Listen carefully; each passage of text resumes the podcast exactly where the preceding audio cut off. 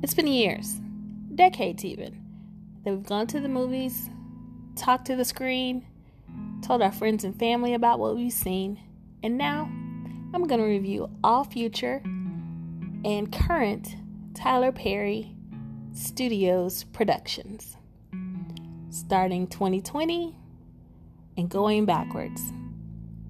I hope you enjoy the ride, because sometimes don't none of this shit make sense.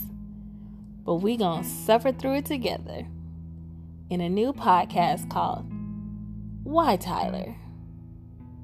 Coming soon. See you then.